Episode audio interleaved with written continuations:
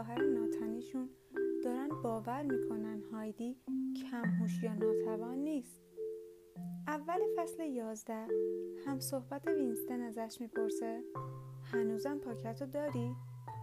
آره همینجاست توی این شوهای تلویزیونی دیدی میگن لطفا پاکتو بیارین؟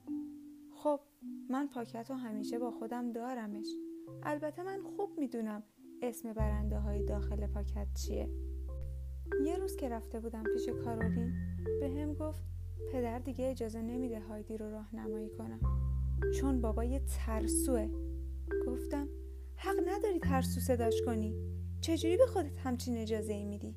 گفت چرا؟ چون واقعا دخترش نیستم. اینجوری فکر می‌کنی؟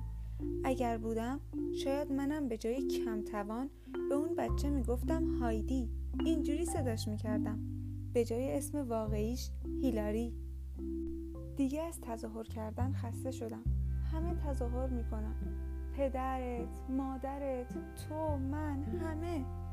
بعد یه پاکت داد دستم و گفت این تو نوشته من واقعا کی هستم. هر کاری دوست داری باهاش بکن. بخونش بسوزونش بذارش لای کتابت یا هر چی. وقتی هایدی ماجرای پاکت رو شنید داد زد. بازش نکن.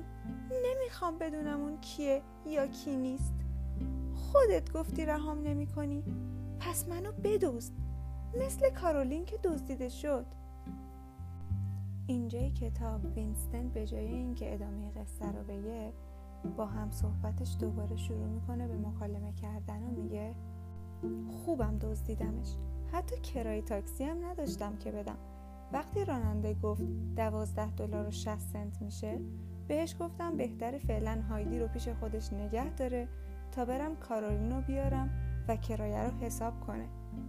هم صحبتم با خنده میگه بیشتر از دوازده دلار و 60 سنت هم نمیارزیدم. خب فکر کنم اینجای داستان دیگه هممون متوجه میشیم. شخصی که وینستن همه این مدت داشته درباره قصه 20 سال پیششون باهاش حرف می‌زده در واقع هایدیه که الان برای خودش خانومی شده. وینستن دوباره شروع می‌کنه به گفتن قصه. کارولین زنگ زد به بانی که خودشو برسونه. پرسیدن چی می‌خوای هایدی؟ می‌خوام نرمال باشم. کارولین گفت این ممکن نیست. منو ببخش اگر همچین امیدی بهت دادم. هایدی فقط می‌تونه سخت تلاش کنه تا هیلاری باشه. اگر بخواد با پدرش صحبت می‌کنم. من گفتم چرا نمیگی پدرمون؟ کارولین جواب داد پاکت پیش خودته. دوست داری با کدوم حقیقت زندگی کنی؟